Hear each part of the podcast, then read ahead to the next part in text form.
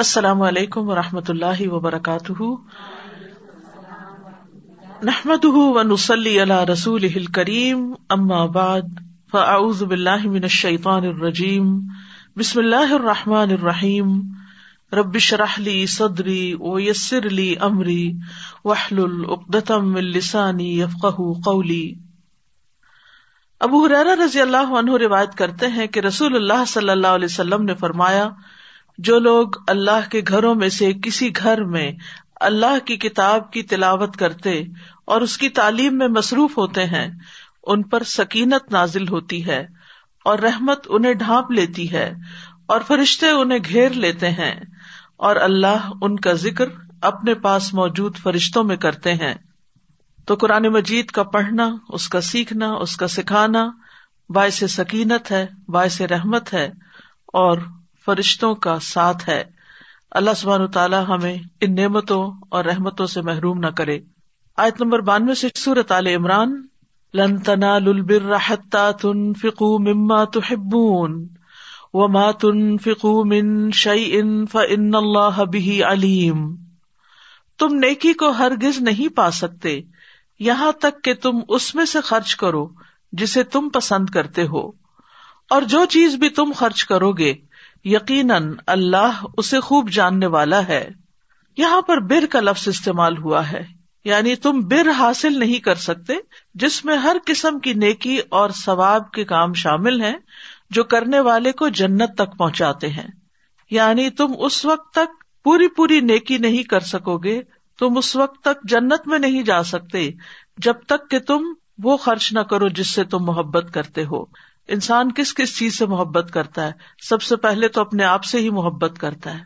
اپنی جان سے، اپنے مال سے، اپنی اولاد سے، دوستوں رشتے داروں سے، اپنی جاہ اور عزت سے۔ تو اس میں وہ ساری چیزیں شامل ہیں جن سے انسان محبت کرتا ہے۔ تو انسان کو ان چیزوں کو اللہ کی راہ میں خرچ کرنا چاہیے۔ یعنی جب انسان اپنی پیاری چیز اللہ کے راستے میں خرچ کرتا ہے تو ہی اسے اللہ کا قرب نصیب ہوتا ہے اور پھر وہ چیز بہت قیمتی ہو جاتی ہے اللہ کی نگاہ میں اور بہت پسندیدہ ہو جاتی ہے۔ انس رضی اللہ عنہ روایت کرتے ہیں کہ نبی صلی اللہ علیہ وسلم ممبر پر تشریف فرما تھے کہ ابو طلحہ نبی صلی اللہ علیہ وسلم کے پاس آئے اور آپ سے پوچھا کہ آپ کی کیا رائے ہے؟ اللہ عزب اجلّہ نے یہ آیت نازل فرمائی ہے، لن تنال البر حتى تنفقوا مما تحبون کہ تم نیکی کو ہرگز نہیں پا سکتے جب تک کہ وہ خرچ نہ کرو جس سے تم محبت کرتے ہو۔ اور مجھے اپنے سارے مال میں سے میری بیروہا کی زمین سب سے زیادہ محبوب ہے۔ اور میں اس کے ذریعے اللہ عزا وجاللہ کا قرب حاصل کرنا چاہتا ہوں۔ تو رسول اللہ صلی اللہ علیہ وسلم نے فرمایا کہ واہ واہ بیروہا تو بڑا نفع بخش مال ہے۔ پھر انہوں نے وہ باغ لوگوں میں تقسیم کر دیا۔ اور ایک روایت میں آتا ہے کہ اپنے چچا زاد میں تقسیم کر دیا۔ تو بات یہ ہے کہ انسان دوسروں کے لیے وہی پسند کرے جو اپنے لیے پسند کرتا ہے، عام روزمرہ زندگی میں بھی، اور پھر خاص طور پر جب دین کا معاملہ ہو، تو دین کے راستے میں اپنا وقت بھی لگائے، اپنی جان، اپنا مال، اپنے نفس کی خواہشات کو بھی کنٹرول کرے، اپنی نیند، اپنا آرام، اور پھر مال میں سے بھی مال کا بہترین حصہ۔ اور اسی طرح لوگوں کی ضروریات پوری کرنے میں اور لوگوں کے ساتھ بھلائی کرنے میں بھی انسان اپنی اچھی چیزوں کو قربان کرے۔ لیکن اس کا یہ مطلب نہیں کہ ہمیشہ اچھی ہی کرے، کبھی اچھی بھی کرے اور اس کے علاوہ بھی انسان کے پاس جو کچھ ہے، اس میں سے وہ نکالتا رہے، دیتا رہے۔ یہی ہمارا دین چاہتا ہے ہم سے۔ کیونکہ جب انسان مال خرچ کرتا ہے یا اپنا وقت کسی کو دیتا ہے یا اپنا علم کسی کو دیتا ہے، تو یہ شیئرنگ جو ہے، یہ انسان کے لیے فائدہ مند ہوتی ہے۔ دینے والے کے لیے بھی اور لینے والے کے لیے بھی اس سے اوور آل اجتماعی فضا میں بہت خوشگواری پیدا ہوتی ہے۔ اور پھر انسان پسندیدہ چیزوں کے علاوہ بھی وہ چیزیں جو اس کی ضرورت سے زائد ہوں یا اس کے استعمال میں نہ ہو ان کو بھی اللہ کے راستے میں خرچ کرتا رہے تاکہ ایک ہی جگہ پر مال اکٹھا نہ ہوتا رہے۔ لیکن کوشش یہی کرنی چاہیے کہ جو چیز اپنے لیے پسند نہیں، وہ دوسروں کے لیے پسند نہ کی جائے۔ اللہ کے نبی صلی اللہ علیہ وسلم نے فرمایا، اس ذات کی قسم جس کے ہاتھ میں میری جان ہے، تم میں سے کوئی بندہ اس وقت تک مومن نہیں ہو سکتا جب تک اپنے بھائی کے لیے خیر میں سے وہی پسند نہ کرے جو وہ اپنے لیے پسند کرتا ہے۔ تو اس لیے ہم سب کو کچھ نہ کچھ اپنی پسندیدہ چیزوں میں سے اللہ کے راستے میں ضرور دینا چاہیے۔ کل کا نہ بنی اسرا اللہ محرم اللہ محرم اسرائیل اللہ نفسی من قبل ان تنزل التورات قل فاتوا بالتورات فتلوها ان کنتم صادقین بنی اسرائیل کے لیے ہر کھانا حلال تھا، سوائے اس کے جو اسرائیل یعنی یعقوب علیہ السلام نے تورات نازل کیے جانے سے پہلے اپنے آپ پر حرام کیا تھا۔ کہہ دیجیے لے آؤ تورات، پھر پڑھو اسے، اگر تم اپنی بات میں سچے ہو۔ یہاں ایک شبے کا جواب دیا جا رہا ہے یا ایک اعتراض کا جواب دیا جا رہا ہے اور وہ یہ کہ اہل کتاب کی طرف سے یہ اعتراض کیا گیا تھا کہ نبی صلی اللہ علیہ وسلم نے اپنے لیے اونٹ اونٹ کے گوشت یعنی اور اس کے دودھ کو حلال کیوں کر رکھا ہے؟ جبکہ یہ ملت ابراہیمی میں حرام تھے۔ فرمایا کہ ایسا نہیں، بنی اسرائیل کے لیے بھی یہ کھانا حلال تھا۔ سوائے اس کے کہ جو اسرائیل یعنی یعقوب علیہ السلام نے اپنے لیے خود کسی وجہ سے حرام کیا تھا۔ اور پھر دوبارہ یہی کہا گیا کہ فاتو بت تورات تورات لاؤ، پڑھو، کتاب میں سے دیکھو، دلیل سے بات کرو۔ اور اسرائیل علیہ السلام جو یعقوب علیہ السلام تھے، انہوں نے اپنے لیے کچھ کھانوں کو کیوں حرام کیا تھا؟ اس کے بارے میں ابن عباس کی روایت ہے، وہ کہتے ہیں کہ یہود نبی صلی اللہ علیہ وسلم کے پاس آئے اور کہا، اے ابو القاسم، ہمیں ارادی کے بارے میں بتائیے کہ وہ کیا چیز ہے؟ آپ نے فرمایا، وہ فرشتوں میں سے ایک فرشتہ ہے، بادلوں کو گردش دینے پر مقرر ہے۔ اس کے پاس آگ کے کوڑے ہیں، اس کے ذریعے اللہ جہاں چاہتا ہے وہ بادلوں کو ہانک کے لے جاتا ہے۔ پھر انہوں نے کہا، یہ آواز کیسی ہے جسے ہم سنتے ہیں؟ فرمایا، یہ تو بادل کو اس کی ڈانٹ ہے۔ جب تک کہ جہاں پہنچنے کا حکم دیا گیا ہے نہ پہنچے، وہ ڈانٹ پڑتی رہتی ہے۔ انہوں نے کہا، آپ نے درست فرمایا۔ پھر ہمیں یہ بتائیے کہ اسرائیل یعنی یعقوب علیہ السلام نے اپنے آپ پر کیا چیز حرام کر لی تھی؟ آپ نے فرمایا، اسرائیل کو ارق النساء کی تکلیف تھی شیاٹکا کی۔ تو انہوں نے اونٹوں کے گوشت اور ان کا دودھ بطور نظر کھانا پینا حرام کر لیا تھا۔ تو انہوں نے کہا کہ آپ صحیح فرما رہے ہیں۔ تو بہرحال یہ آیت یہود کے اس اعتراض پر نازل ہوئی کہ انہوں نے کہا کہ آپ دین ابراہیمی کی پیروی کرنے کا دعوی کرتے ہیں، لیکن جو چیزیں دین ابراہیمی میں حرام تھی وہ تو آپ حلال کیے ہوئے ہیں۔ تو آپ نے ان کے اس دعوے کو غلط قرار دیا۔ اور پھر فرمایا فمن افطرا اللہ کا فلاحم ظالمون تو جو کوئی اس دلیل کے بعد اللہ پر جھوٹ گڑے، تو یہی لوگ دراصل ظالم ہیں۔ یعنی اہل کتاب دراصل اللہ پہ جھوٹ باندھ رہے تھے کہ اللہ تعالیٰ نے یہ چیزیں ان کے لیے حرام کی ہیں اور اب حق واضح ہو گیا ہے اور اگر اس کے بعد بھی کوئی ایسا کرے، تو وہ اپنی جان پر ظلم کرنے والا ہے۔ یعنی جو شخص اللہ تعالیٰ کی ذات پہ جھوٹ گھڑتے ہوئے یہ دعویٰ کرے کہ اسرائیل نے اپنی ذات پہ جو کچھ حرام کیا تھا، وہ ان پر پہلے سے ہی حرام تھا، تو یہ لوگ پھر حق کا انکار کرنے والے ہیں اور باطل پر ڈٹے ہوئے ہیں اور حق کے واضح ہو جانے کے بعد اس سے روگردانی کرتے ہوئے جو اسی روش پہ اڑا رہے، وہ دراصل اپنی جان پہ ظلم کرنے والا ہے۔ کل صدق اللہ فتب ملت ابراہیم حنیفا و کا نمن المشرقین کہہ دیجیے اللہ نے سچ کہا بس تم ملت ابراہیم کی پیروی کرو جو یکسو تھا، اور وہ مشرقین میں سے نہ تھا۔ کل صدق اللہ۔ کہہ دیجیے اللہ نے سچ کہا یعنی اللہ تعالیٰ کے نازل کردہ احکامات اور خبریں سچی ہیں۔ جو کچھ اللہ تعالیٰ نے فرمایا ہے اس قرآن میں، وہ بالکل سچ ہے، لا رہی بفی اور پھر فتبی وہ ملت ابراہیم تم ملت ابراہیم کی پیروی کرو یعنی اس کا حکم دیا جا رہا ہے۔ اور ملت ابراہیم یہ کیا تھی؟ حنیف مما کا من المشرقین کے توحید کو اختیار کیا جائے اور شرک کو چھوڑ دیا جائے۔ کیونکہ انسان کی اصل خوش قسمتی کا دار و مدار اسی پر ہے کہ وہ توحید خالص کو اپنائے۔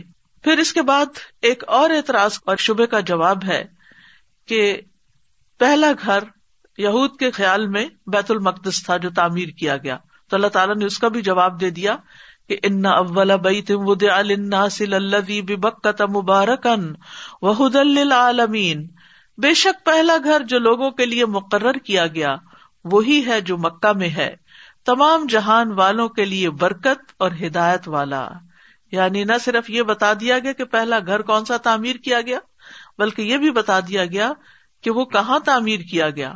اور یہ بھی بتا دیا گیا کہ اس کے اندر برکتیں بھی ہیں اور جہان والوں کے لیے ہدایت بھی ہے۔ تو یہاں پر بکا کا لفظ استعمال ہوا ہے مکہ کی جگہ۔ تو بکا جو ہے یہ مکہ کے ناموں میں سے ایک نام ہے۔ اور اس کی وجہ تسمیہ یہ ہے کہ یہ ظالموں اور جابروں کی گردنوں کو چکا دیتا ہے۔ اور وہ اس کے پاس آ کر آجی اور انکساری کے ساتھ دعائیں کرتے ہیں، روتے ہیں۔ یعنی بڑے بڑے مجرم اور ظالم جو ہیں جب مکہ پہنچتے ہیں، خانہ کعبہ کے ارد گرد طواف کرتے ہیں، تو ان کے دل بھی نرم ہو جاتے ہیں۔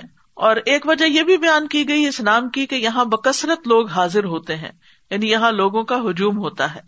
بہرحال، اس جگہ کو اللہ سبحان تعالیٰ نے سارے جہان پر چن لیا۔ اور اس جگہ کو باقی مقامات سے فضیلت عطا کی۔ تو اس سے یہ بھی پتا چلتا ہے کہ عبادت کے بعض مقامات بعض سے افضل ہیں۔ وہاں پر عبادت کرنے کا اجر اور ثواب جو ہے وہ کئی گنا بڑھ جاتا ہے۔ اسی لیے اس کو مبارک جگہ کہا گیا ہے۔ اور اس کے علاوہ بھی یہ ہے کہ جو شخص یہاں آ کر حج کرتا ہے، طواف کرتا ہے، تکاف کرتا ہے، اس کے گناہ معاف کر دیے جاتے ہیں۔ پھر اسی طرح برکت سے یہ مراد بھی ہو سکتی ہے کہ وہاں دنیا بھر سے رسک کھینچتا چلا آتا ہے۔ یوجبا الہی ثمرات کل شعی ان صورت القصص میں آتا ہے کہ جس کی طرف ہر قسم کے پھل کھینچ کر لائے جاتے ہیں۔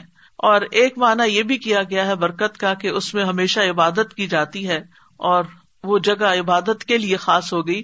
تو جس جگہ پر ہر وقت عبادت ہو، جہاں ہر وقت فرشتے حاضر ہوں، وہ جگہ بابرکت ہوگی۔ اور حدل عالمین ہدایت دو طرح کی ہوتی ہے، ایک علمی ہدایت ہوتی ہے اور ایک عملی ہدایت۔ تو عملی ہدایت تو اللہ تعالیٰ نے اس گھر کے لیے یعنی عبادات کی شکل میں مقرر کر دی اور علمی ہدایت یہ ہے کہ وہاں جا کر انسان کو ایک یقینی علم حاصل ہوتا ہے اور جو لوگ ہدایت سے دور بھی ہوتے ہیں وہ بھی ہدایت کی طرف پلٹتے ہیں۔ تو یاد رکھیے کہ مکہ میں سب سے پہلا اللہ کا گھر بنایا گیا، زمین میں سب سے پہلی مسجد یہی تعمیر ہوئی۔ اس کے بارے میں ابو ذر کہتے ہیں، میں نے پوچھا، اے اللہ کے رسول، زمین پر سب سے پہلی مسجد کون سی بنائی گئی؟ آپ نے فرمایا مسجد حرام۔ میں نے پوچھا پھر کون سی؟ تو آپ نے فرمایا مسجد اقسا تو بیت اللہ جو ہے، یہ سب سے پہلے تعمیر کی گئی عمارت ہے جو دنیا میں موجود ہے اور خصوصاً اللہ کی عبادت کے لیے۔ اور یہ اللہ تعالی کی محبوب ترین زمین ہے۔ نبی صلی اللہ علیہ وسلم کو جب ہجرت کرنا پڑی تھی تو اس وقت انہوں نے کیا کہا تھا؟ مدینہ کی طرف جاتے ہوئے پیچھے پلٹ کر مکہ کی طرف دیکھا اور کہا، اللہ کی قسم، بے شک تو اللہ کی سب سے بہترین زمین ہے اور اللہ کی زمین میں سے اللہ ضب اللہ کو سب سے زیادہ محبوب ہے۔ یعنی یہ بھی فرمایا کہ یہ جگہ اللہ تعالیٰ کو سب سے زیادہ محبوب ہے۔ اگر مجھے تجھ سے نکالا نہ جاتا تو میں یہاں سے کبھی نہ جاتا۔ اور ویسے بھی ہم جانتے ہیں کہ وہاں نماز پڑھنے کا اجر بھی بہت زیادہ ہے۔ رسول اللہ صلی اللہ علیہ وسلم نے فرمایا، مسجد حرام میں ایک نماز پڑھنا کسی دوسری مسجد کی ایک لاکھ نمازوں سے افسل ہے۔ اور پھر یہ جگہ فکر و فاقہ اور گناہوں کو دور کرتی ہے۔ عبداللہ کہتے ہیں کہ رسول اللہ صلی اللہ علیہ وسلم نے فرمایا، پے در پے حج اور عمرے کیا کرو، کیونکہ یہ دونوں فخر اور گناہوں کو اس طرح ختم کر دیتے ہیں، جیسے بھٹی، لوہے، سونے اور چاندی کے میل کو ختم کر دیتی ہے۔ یعنی عمرہ اور حج کا بار بار کرنا جو ہے، وہ دو چیزوں کو فائدہ دیتا ہے، ایک فخر کو یعنی فخر دور ہوتا ہے انسان کا، اور دوسرے گناہ ختم ہوتے ہیں۔ ایک چیز دنیا میں فائدے کے لیے ہے، اور ایک چیز آخرت کے فائدے کے لیے ہے۔ فی ہی آیا تم بینا تم مقام ابراہیم و من دخل کا نہ آمنا و سے حج البئی من استطاع سبیلا۔ و من کفر ان اللہ غنی العالمین اس میں واضح نشانیاں ہیں، مقام ابراہیم ہے، اور جو کوئی اس میں داخل ہوا امن والا ہو گیا۔ اور اللہ ہی کے لیے ان لوگوں پر بیت اللہ کا حج فرض ہے، جو اس کی طرف جانے کی استطاعت رکھتے ہوں۔ اور جو کوئی اس کا انکار کرے تو یقیناً اللہ تمام جہان والوں سے بے نیاز ہے۔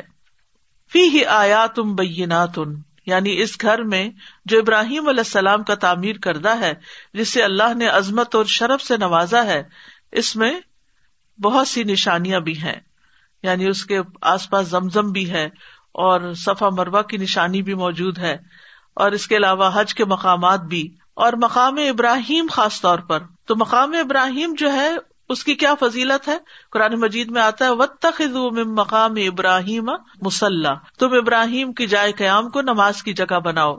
جابر رضی اللہ عنہ کہتے ہیں کہ نبی صلی اللہ علیہ وسلم جس وقت مکہ آئے، تو آپ نے بیت اللہ کے ساتھ چکر لگائے، پھر آپ مقام ابراہیم کی طرف آئے اور یہ آیت پڑھی و تخدو مقام ابراہیم مسلح اور پھر اس کے پیچھے نماز پڑھی۔ یہ مقام ابراہیم کیا ہے؟ وہ بڑا پتھر ہے جس پر کھڑے ہو کر ابراہیم علیہ السلام نے قیام کر کے بیت اللہ کی تعمیر کی تھی۔ اور یہ نشانی کس طرح ہے کہ آج بھی اس میں ابراہیم علیہ السلام کے پاؤں کے نشان کئی ہزار سال گزرنے کے بعد بھی موجود ہیں اور وہ اب بھی نظر آتے ہیں زائرین کو جو وہاں پر جاتے ہیں۔ وہ من دخل کا نہ آمنا، اور جو وہاں داخل ہو گیا یعنی بیت اللہ میں، حرم میں، وہ امن میں آ گیا۔ یعنی وہاں پر دنیاوی آفتے بھی نہیں آتی اور ظالموں سے بھی لوگ محفوظ ہو جاتے ہیں، حتیٰ کہ باپ کا قاتل بھی اگر نظر آ جائے تو اس پر وہاں زیادتی نہیں کی جا سکتی۔ اسی طرح مکہ میں رہنے والے دجال کے فتنے سے بھی محفوظ رہیں گے۔ یہ شہر جانوروں کو بھی امن دینے والا ہے کہ وہاں ان کا شکار نہیں کیا جا سکتا، یا ان کو خوف زدہ نہیں کیا جا سکتا، یا ان کو وہاں سے بھگا کے خود ان کی جگہ سائے میں نہیں بیٹھ سکتے۔ پھر دجال کے فتنے سے امن والی جگہ ہے۔ نبی صلی اللہ علیہ وسلم نے فرمایا، ہر شہر میں دجال کا گزر ہوگا، مگر مکہ اور مدینہ میں نہیں آئے گا، کیونکہ ان کے تمام راستوں پر فرشتے صف بستہ پہرا دیں گے۔ پھر اس گھر کی طرف نکلنے والا بھی اللہ کی حفاظت میں ہوتا ہے۔ رسول اللہ صلی اللہ علیہ وسلم نے فرمایا، تین قسم کے لوگ اللہ ضب اجلّہ کی حفاظت و ضمانت میں ہوتے ہیں۔ اللہ ضب اجلّہ کی مساجد میں سے کسی مسجد کی طرف نکلنے والا نمبر دو، اللہ کے راستے میں جہاد کے لیے نکلنے والا اور نمبر تین، حج کی ادائیگی کے لیے نکلنے والا۔ ولی اللہ اللہ سے حج البعید اور اللہ کے لیے ہے یعنی اللہ کا حق ہے اللہ سے لوگوں کے ذمہ۔ حج البیتی بیت اللہ کا حج کرنا۔ گویا حج ایک فرض عبادت ہے۔ رسول اللہ صلی اللہ علیہ وسلم نے فرمایا، اے لوگو، یقیناً اللہ نے تم پر حج فرض کیا ہے۔ پس تم حج کرو۔ حج نہ کرنا جو ہے یہ کفران نعمت ہے۔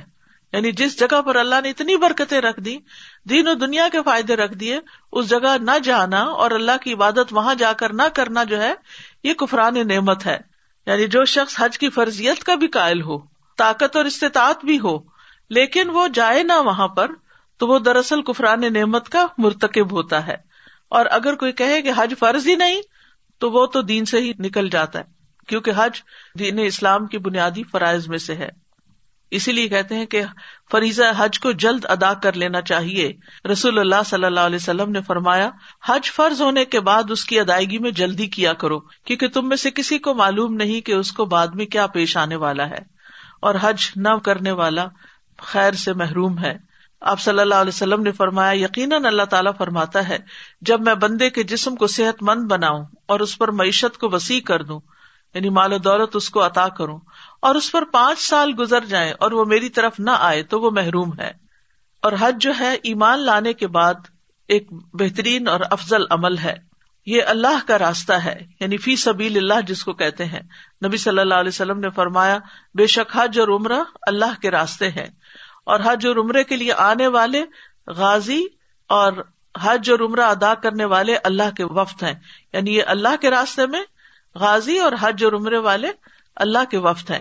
اللہ نے ان کو بلایا اور انہوں نے اس کے حکم کی تعمیل کی اور انہوں نے اللہ سے مانگا تو اللہ نے ان کو عطا کر دیا۔ حج کرنے والے کی دعائیں بھی قبول ہوتی ہیں۔ ایک ایک قدم پر اس کا اجر لکھا جاتا ہے۔ فرمایا، حاجی کا اونٹ کوئی پاؤں نہیں اٹھاتا اور ہاتھ نہیں رکھتا، مگر اللہ تعالیٰ اس کے بدلے اس کے لیے ایک نیکی لکھ دیتا ہے اور اس کی برائی مٹا دیتا ہے یا اس کی وجہ سے اس کا درجہ بلند کر دیتا ہے۔ اور ایک اور حدیث میں آتا ہے صحیح مسلم کی کہ بے شک حج گزشتہ سارے گناہوں کو مٹا دیتا ہے یعنی حج مبرور جو ہے، خاص طور پر۔ انسان ایسے لوٹتا ہے جیسے ماں کے پیٹ سے آج ہی پیدا ہوا ہو۔ لیکن حج سب پر فرض نہیں۔ منستتا الہی سبیلا کا لفظ یہاں پر آیا ہے کہ جو اس کی طرف جانے کی استطاعت رکھتا ہو یعنی جس کے پاس زیادہ راہ ہو، جس کے اندر ہمت، طاقت ہو، راستہ پر امن ہو، جان و مال محفوظ ہو اور عورت کے لیے محرم کی بھی شرط ہے۔ اسی لیے آپ دیکھتے ہیں کہ جو شخص خود نہ جا سکے، اس کے لیے حج بدل کا بھی جواز ہے۔ کلیا اہل کتاب علی فرون آیات اللہ و اللہ شہید ان علامات کہہ دیجیے اے اہل کتاب، تم اللہ کی آیات کا کیوں انکار کرتے ہو؟ حالانکہ جو تم عمل کرتے ہو، اللہ اس پر خوب گواہ ہے۔ یہاں اللہ سبحان تعالی یہود و نصارہ کو توبیق فرما رہے ہیں کہ انہوں نے اللہ کی آیات کے ساتھ کفر کیا ہے، جو اللہ سبحان تعالیٰ نے اپنے رسولوں پر نازل کی اور جنہیں اللہ نے اپنے بندوں کے لیے رحمت بنا کر بھیجا۔ یعنی اللہ تعالیٰ کی طرف سے آئی ہوئی ہدایت اور رہنمائی جو ہے اور احکامات جو ہے یا آیات جو ہے وہ ہمارے لیے فائدے کی چیز ہے اور یہ کس لیے ہے تاکہ ہم اللہ کی عبادت صحیح طور پہ کر سکیں، اللہ کا قرب حاصل کر سکیں۔ لیکن انہوں نے ان کا انکار کیا یا ان میں تحریف کی، ان کا مفہوم اور معنی بدل دیا، تو بتایا گیا کہ یہ ایک بہت بڑے کفر کا کام ہے اور اللہ خود گواہ ہے اس پر۔ و اللہ شہید ان اللہ ماتا ملون کلیا اہل الکتاب لمت سدون انصبیل اللہ؟ من آ من تبغون اوجا و ان تم شہدا و مل بغافل اما تاملون کہہ دیجیے اے اہل کتاب تم اللہ کے راستے سے اس شخص کو کیوں روکتے ہو جو ایمان لے آیا؟ تم اس راہ میں ٹیڑھا پن تلاش کرتے ہو؟ حالانکہ تم خود گواہ ہو اور اللہ اس سے ہرگز غافل نہیں جو تم عمل کرتے ہو۔ اس آیت میں بیسیکلی اہل کتاب سے خطاب ہے، لیکن سبق سب کے لیے ہے کہ انسان دین کے راستے میں استقامت اختیار کرے اور کج روی سے بچنے کی کوشش کرے۔ یعنی اللہ سبحان تعالیٰ نے جو احکامات ہمیں دیے ہیں، ان پر عمل کرے اور دوسروں کو بھی عمل کرنے دے۔ تم اللہ کے راستے سے اس شخص کو کیوں روکتے ہو جو ایمان لائے؟ یعنی جو دین کی طرف آنا چاہتا ہے، اس کو روکا نہ جائے۔ اور پھر ٹیڑھا پن نہ تلاش کرو اللہ کی آیتوں میں۔ یعنی دین پر اعتراضات نہیں کرو اس میں شکوک و شبہات نہیں پیدا کرو، تاکہ جو لوگ دین کی طرف آنا چاہیں، وہ آ سکیں۔ فرمائے حالانکہ تم خود گواہ ہو۔ اور اللہ اس سے ہرگز غافل نہیں جو تم عمل کرتے ہو۔ بات یہ ہے کہ ہر سمجھدار انسان جو اللہ کو پہچانتا ہے، اللہ تعالی کی قدرت کی نشانیاں دیکھتا ہے، وہ لازمن اللہ تک پہنچنا چاہتا ہے۔ عبادت کی ایک طلب اور تڑپ ہمارے دل کے اندر رکھ دی گئی ہے۔ یہ ہماری ایک ضرورت ہے۔ یعنی ہر انسان کے اندر ایک طلب ہے۔ مثلاً انسان کی زبان کا ایک ذائقہ ہے، اس کی آنکھوں کے لیے کچھ خوشگوار مناظر اللہ نے پیدا کیے ہیں، اس کے کانوں کے لیے کچھ ایسے آوازیں پیدا کی ہیں۔ یہ ساری چیزیں آنکھ، کان کو خوش کرتی ہیں۔ لیکن انسان کا دل جب تک اللہ کا ذکر نہ ہو، اس وقت تک مطمئن نہیں ہوتا۔ یعنی وقتی طور پر بہل ضرور جاتا ہے۔ وہ مزے کی کھانے کی چیز ہوئی تو خوش ہو گئے۔ کوئی اچھی چیزیں دیکھ لی تو خوش ہو گئے، کچھ اچھی باتیں سن لی تو خوش ہو گئے۔ لیکن جب تک دل میں ایمان نہ ہو، وہ خلا بھرتا ہی نہیں۔ وہ خلا کسی اور چیز سے بھرنے والا ہی نہیں۔ کیونکہ انسان کے ہر عز کی خوشی کے لیے یا ضرورت کے لیے الگ چیز رکھی گئی ہے۔ تو انسان کے دل کی خوشی جو ہے وہ ایمان میں ہے، اللہ کی عبادت میں ہے، اللہ کے ذکر میں ہے۔ تو اس لیے ان کو کہا جا رہا ہے کہ تم اللہ کے راستے سے مت روکو۔ اصل میں یہ کن کو روکتے تھے؟ اہل عرب جو تھے، قریش جو تھے، وہ اپنے دینی معاملات میں بہت دفعہ اہل کتاب سے رجوع کرتے تھے۔ تو جب وہ نبی صلی اللہ علیہ وسلم کے بارے میں ان سے پوچھتے، تو وہ بجائے اس کے کہ جو ان کی کتابوں میں آپ کے آنے کے بارے میں نشانیاں موجود تھیں، ان کی روشنی میں بتاتے کہ ہاں یہ واقعی وہی نبی ہیں، یہ اس کے برعکس لوگوں کو اس سے روکتے۔ اور جو کچھ آپ کی تعلیمات تھی، ان کے اندر ایسے بحث مباحثے کرتے کہ جس سے لوگ بد دل ہو جاتے۔ آج بھی آپ دیکھیں کہ لوگوں کو دین سے دور کرنے کے لیے اسی قسم کے فتنے موجود ہیں کہ دین سے بد زن کیا جاتا ہے۔ یہ شاید میں یہ کیوں کہہ دیا گیا ہے؟ اس حدیث میں یہ کیا کہہ دیا گیا ہے؟ یہ بات تو آج کے ریسرچ سے اور آج کی تحقیق سے ٹکراتی ہے۔ یعنی جو ہم انسانی تحقیقات ہیں، یہ انسانی عقل ہے، اس کو اوپر رکھتے اور جو اللہ نے بات کہہ دی ہے، اس کی پرواہ نہیں کرتے یا اس کو پیچھے کر دیتے ہیں۔ تو یہ دین کے راستے سے یا اللہ کے راستے سے روکنے میں آتا ہے۔ اللہ نے انسان کو عقل سمجھ دی ہے، لیکن ضروری نہیں کہ دین کی ہر بات ہر بندے کو پوری طرح سمجھ آ جائے۔ جب سمجھ آ جائے تو اللہ کا شکر ادا کرے اور جو چیز سمجھ نہ آئے، سمجھنے کی کوشش کرے اور اس کے ساتھ ساتھ اپنی عقل کو ہی بلیم کرے کہ میری عقل کا کوئی قصور ہے کہ مجھے بات سمجھ نہیں آئی، ورنہ یہ بات تو بالکل سادہ ہے، صاف ستھری ہے۔ پھر فرمایا یا الذین آمنوا ان تطیعوا فریقا من الذین اوتوا الکتاب یردوکم بعد ایمانکم کافرین اب ایمان والوں کو خبردار کر دیا گیا۔ اے لوگو جو ایمان لائے ہو، اگر تم اہل کتاب کے گروہ کی اطاعت کرو گے، تو وہ تمہارے ایمان لانے کے بعد تمہیں کافر یعنی مرتد بنا دیں گے۔ آپ دیکھیے، پچھلی آیت میں کل یا اہل کتاب کہا گیا۔ جب اہل کتاب کو اللہ سبحان و تعالیٰ نے خطاب کیا تو نبی صلی اللہ علیہ وسلم سے فرمایا کہ آپ ان کو بتائیے۔ لیکن اہل ایمان کو براہ راست مخاطب کیا گیا۔ یا یو اللہ دینا آمنو، تو اس سے کیا پتا چلتا ہے کہ اہل کتاب کے مقابلے میں اہل ایمان کو فضیلت دی گئی ہے۔ کیا سمجھایا جا رہا ہے اہل ایمان کو؟ یا یو اللہ دینا آمن ان تتی فریقم من اللہ ات الکتاب اگر تم اہل کتاب کے ایک گروہ کی اطاعت کرو گے، تو وہ تو تمہیں تمہارے دین سے ہی پھیر دیں گے۔ پیچھے بھی یہ بات گزر چکی ہے کہ ان میں سے ایک گروہ یہ چاہتا ہے کہ تمہیں تمہارے دین سے پھیر دے۔ تو اہل کتاب کی اطاعت سے اور ان کو فالو کرنے سے بچنا چاہیے، کیونکہ ان میں سے ایک گروہ باقاعدہ پوری پلاننگ کے ساتھ یہ کوشش کرتا ہے کہ مسلمان اپنے دین سے دور ہو جائیں یا محروم ہو جائیں۔ اور اس کے لیے نبی صلی اللہ علیہ وسلم کے زمانے میں بھی وہ طرح طرح کے ایسے فتنے کھڑے کرتے تھے اور وہ سلسلہ آج تک جاری ہے۔ تو روکا اس لیے گیا ان کی اطاعت اور ان کی پیروی سے کہ اگر ایک بات مان لی گئی تو پھر دوسری اور دوسری سے تیسری حتیٰ کہ وہ کفر تک لے جائے گی۔ تو اس لیے بہتر یہ ہے کہ ان کی مشابت سے بھی بچا جائے۔ اسی لیے ہم دیکھتے ہیں کہ متعدد احادیث میں اہل کتاب کی مشابہت سے، ان کے مختلف طریقۂ زندگی کی مشابت سے بھی بچنے کے لیے کہا گیا۔ فرمایا و کئی فتق فرون و ان تم تتلا علیہ کم آیات اللہ وفی کم رسول و میاں تسم بلّہ فقد ہدیہ الا سراتم مستقیم اور تم کس طرح انکار کر سکتے ہو؟ تم کیسے کفر کر سکتے ہو؟ حالانکہ تم پر اللہ کی آیات پڑھی جاتی ہیں اور تم میں اس کا رسول بھی موجود ہے۔ اور جو کوئی اللہ کے دین کو مضبوط تھام لے گا، تو یقیناً وہ سیدھی راہ کی طرف ہدایت دے دیا گیا۔ یعنی مسلمانوں کو یہ سمجھایا جا رہا ہے، صحابہ کی طرف اشارہ ہے بیسیکلی یہاں، کہ رسول اللہ صلی اللہ علیہ وسلم کی موجودگی میں تم ان کی بات کو نہ مانو، اس کا انکار کرو، اس کا کفر کرو، تو یہ بڑی حیرت کی بات ہے۔ یعنی یہ تو بہت تعجب کی بات ہے کہ تمہارے درمیان اللہ کی آیات پڑھی جا رہی ہے قرآن اتر رہا ہے۔ تمہیں اللہ کے رسول موجود ہیں جو ہر مسئلے کا جواب تمہیں دینے کے لیے تیار ہیں۔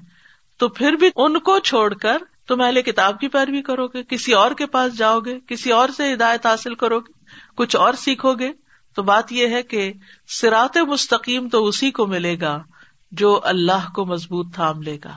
اللہ کو مضبوط تھامنے کا مطلب کیا ہے؟ کہ اللہ کی بات کو مضبوطی سے تھام لے گا۔ جیسے آگے بھی آئے گا وا تسم بحب اللہ جمی ان کہ اللہ کی ساری کی ساری بات کو مضبوطی سے پکڑ لو۔